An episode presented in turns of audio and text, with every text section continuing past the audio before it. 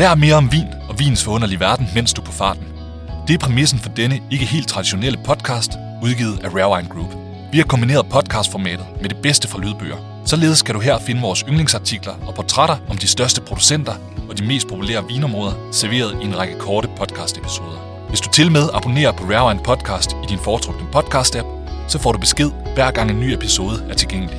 God fornøjelse med denne episode. Dompagnon, munken, legenden og vinen. Nej, munken Dompagnon opfandt ikke champagne, ej heller museerne vin, men en legende i champagne, det er han. Måske den største af dem alle. Dompagnon. Navnet indgyder i sig selv en vis form for erbødighed. Dompagnon er i dag meget mere end bare et brand, og meget mere end blot en champagne. Dompagnon er et luksusikon, et symbol på ekstravagance og rigdom, som ikke bare er kendt og respekteret blandt vinelskere, men i høj grad blandt unge og gamle fra alle verdenshjørner. Dompagnon er ejet af verdens største luksuskonglomerat, LVMH Group, der også står bag Louis Vuitton, Moet og Chandon, Hennessy, Ruinart og Krug, for blot at nævne nogle få. Hvem var munken Dom Pierre Pignon? Historierne og myterne om munken Dom Pierre Pignon er mange, men langt fra alle er sandfærdige. Pierre Pagnon blev født i 1638 i Champagne-regionen i det nordlige Frankrig. Som 19-årig valgte han at gå i kloster og blive benediktinermunk. Det førte ham til klosteret i Ortvillers, hvor han ankom i 1668. På daværende tidspunkt var munkene blandt de største jordbesiddere og ikke mindst de største producenter af datidens vin. Dom Pierre Pignon var kældermester i Ortvillers frem til sin død i 1715 og blev især kendt for sine mange eksperimenter i både vinmarken og i kælderen.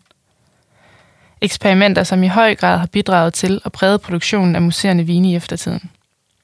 Helt tilbage i 1662 er der skrevet om produktionen af museerne vinfremstilling for første gang.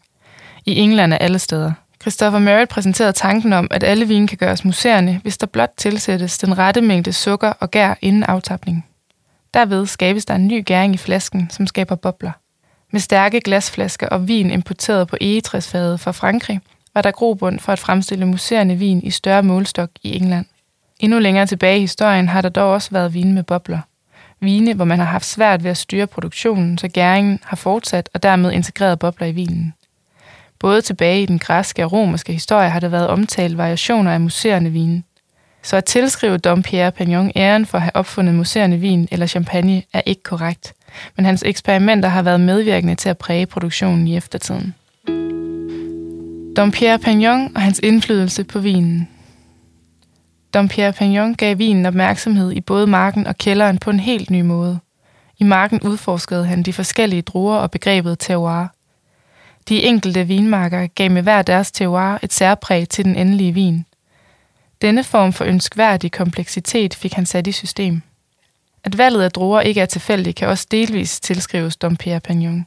På hans tid var der meget koldt i det nordlige Frankrig, og chardonnay havde udfordringer med at modne. Dom Pierre Pignon valgte at arbejde med Pinot Noir i større målestok, som passede meget bedre til både datidens og nutidens klima i denne del af Frankrig. Samtidig fik han også fremstillet helt rent hvidvin på den blå Pinot Noir-drue ved at presse direkte efter høsten.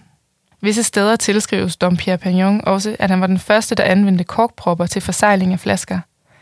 Dette var dog gjort tidligere, men kombinationen af de stærke flasker fra England og tykkere korkpropper kan tilskrives Dom Pierre Pignon. En anden ting, Dom Pierre Pignon kontrollerede, var blandingen af selve vinen. Allerede ved høsten mente han, at det var fordelagtigt at blande de enkelte druer, så man opnåede den ønskede kompleksitet. Vinmarkerne omkring klosteret havde alle de klassiske druer plantet, men fokus var allerede på det tidspunkt på de bedste af dem, nemlig Pinot Noir og Chardonnay. Til nutidens Dompagnon-champagne bruges stadig druer, der høstes på klosterets marker i Haute for at ære mandens og vinens ophav. Dom Pierre Pagnon døde i 1715 og ligger begravet i koret i klosteret i Haute På hans gravsten står der summa cum laude, der betyder så godt som muligt, hvilket han tilstræbte i alle livets faser. Dette er også ordsproget for benediktinermunkene. Dom Pierre Pagnon udrettede mange revolutionerende ting, som stadig anvendes den dag i dag til fremstilling af de bedste museerne vine i verden. Hans legende lever retmæssigt videre, både i Champagne-regionen og i resten af verden. 1921 er den første årgang af Dompagnon Champagne. Dompagnon kan retteligt kaldes for den første prestige i Champagne, som med årgang 1921 var den første, der kom på markedet i 1936. På daværende tidspunkt var dette prestige fra Moët og Chandon. Vinen blev fremstillet med anden gæring i en almindelig flaske, og først ved degorgering kom den over på den sidenhen klassiske tykke Dompignon-flaske.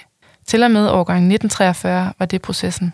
De første 300 flasker blev solgt gennem en engelsk importør og fik så god omtale, at interessen hurtigt røg over andedammen til USA, hvorfra den næste bestilling kom på hele 100 kasser champagne. Af den første sending bestilte den amerikanske milliardær James Buchanan Duke 100 flasker til sig selv, men fik kun drukket 83 flasker. I 2004 røg de sidste 17 flasker på auktion hos Christie's i New York. Salgsprisen lå på 4.000 dollars per flaske. En af flaskerne blev smagt, og kældermester hos Dompignon, Richard Jeffrey, udtalte ved smagningen. Exceptionally pale for its age, the wine showcases an intriguing bouquet of toasted sandalwood, vanilla, honey, praline and marzipan. On the palate, one is struck by the life, the energy, and the backbone. It remains focused with a lacy texture. A key feature is the tremendous persistence of dry, nutty flavors. Overall, a model of balance and concentration. Efter 2. verdenskrig blev fokus ændret hos Moët og Chandon, og Dom Pignon blev sin egen vin, og der var fuld fokus på hele processen med denne ene vin. Stadig frem til starten af 1990'erne stod der Moët og Chandon på etiketten, og Dom Pignon var prestigekøben herfra. Siden da er den udskilt som sit eget brand, og der er i dag kommet endnu mere fokus på kvaliteten og detaljerne omkring vinen. Nutidens Dom Pignon champagne. En smule mystisk, lidt hemmelighedskrammeri og i sidste ende en af verdens bedste flasker vin. Det er facit. Som udgangspunkt er Dom Pignon altid en årgangsvin af højeste kaliber. Det er en vin, der kun frigives, når kældermesteren mener, at kvaliteten er god nok til det. Der fremstilles flere millioner flasker i hver årgang. Formentlig i omegn af 5-8 millioner flasker, som distribueres over hele verden. I flasken er der kombineret frugt fra flere forskellige landsbyer. Primært fra Grand Cru-landsbyer i kerneområderne i Champagne. Der er som sagt også en lille andel fra kloster i Haute hvor Dom Pignon startede sit virke. Vinen kombineres kun af Chardonnay og Pinot Noir. Kun det bedste er godt nok. I de fleste årgange er der lige dele af de to druer i blandingen, men det kan svinge med op til 10 procent. Vincent Chaperone, dirigenten bag mesterstykket. Kombinationen af de rigtige parceller, de rigtige druer og den perfekte fremstilling kræver naturligvis en stabil hånd.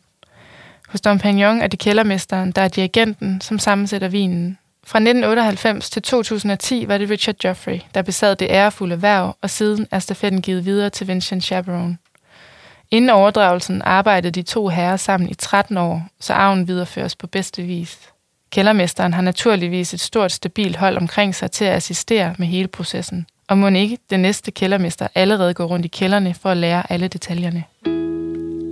Dompagnon Millesime Dom Pignon Millesime er den velkendte og berømmede version, som hele verden har lært at kende. Den produceres i de bedste udvalgte årgange og synonym for Dom Pignon. Med seneste frigivelse, årgang 2012, er der i alt fremstillet 45 årgange, som tilsammen danner ryggraden i hele Dom Pignons sortiment. Som udgangspunkt er den sammensat af lige dele Pinot Noir og Chardonnay fra de bedste landsbyer i Champagne. Der indgår altid mindre mængder druer fra vinmarkedet ved klosteret i Haute hvor Dom Pignon var kældermester. Denne vin er Plenitude 1 og frigives efter 8-10 år, alt efter årgangen. Det er vinen, alle kender og som hele verden ønsker at smage. Den er drikkeklar, når den kommer på markedet, men bliver kun mere kompleks og balanceret med tid i flasken. Dom Pignon Plenitude 2 og Dom Pignon Plenitude 3. Disse er begge sent degorgerede versioner af Dom Pignon. Specielt udvalgte årgange, som har ligget i længere tid i kælderen for at udvikle mere kompleksitet og finesse. Plenitude betyder fylde. Plenitude 2 frigives efter 15-18 år, hvor den har bevaret sin friskhed med yderligere kompleksitet fra den forlængede lagring. Plenitude 3 er indbegrebet af, hvad Dom Pignon kan udvikle sig til efter mere end 25 år i kælderen. Dette er den ultimative Dom Pignon, der viser alle de facetter, der kan opnås i netop denne vin. I den perfekte verden kan man smage den samme vin i tre forskellige versioner og få den ultimative horisontal vinsmagning. Tidligere versioner af disse var navngivet Ønotek, men siden frigivelsen af Plenitude 2 i 1998 har Dompignon brugt Plenitude som betegnelse. Dompignon Rosé Der fremstilles en mindre mængde Dompignon i rosé og stadig et ukendt antal. Druesammensætningen er en anelse højere på Pinot Noir, hvilket bidrager til den røde farve. Der er ikke produceret rosé i lige så mange årgange som Millesime.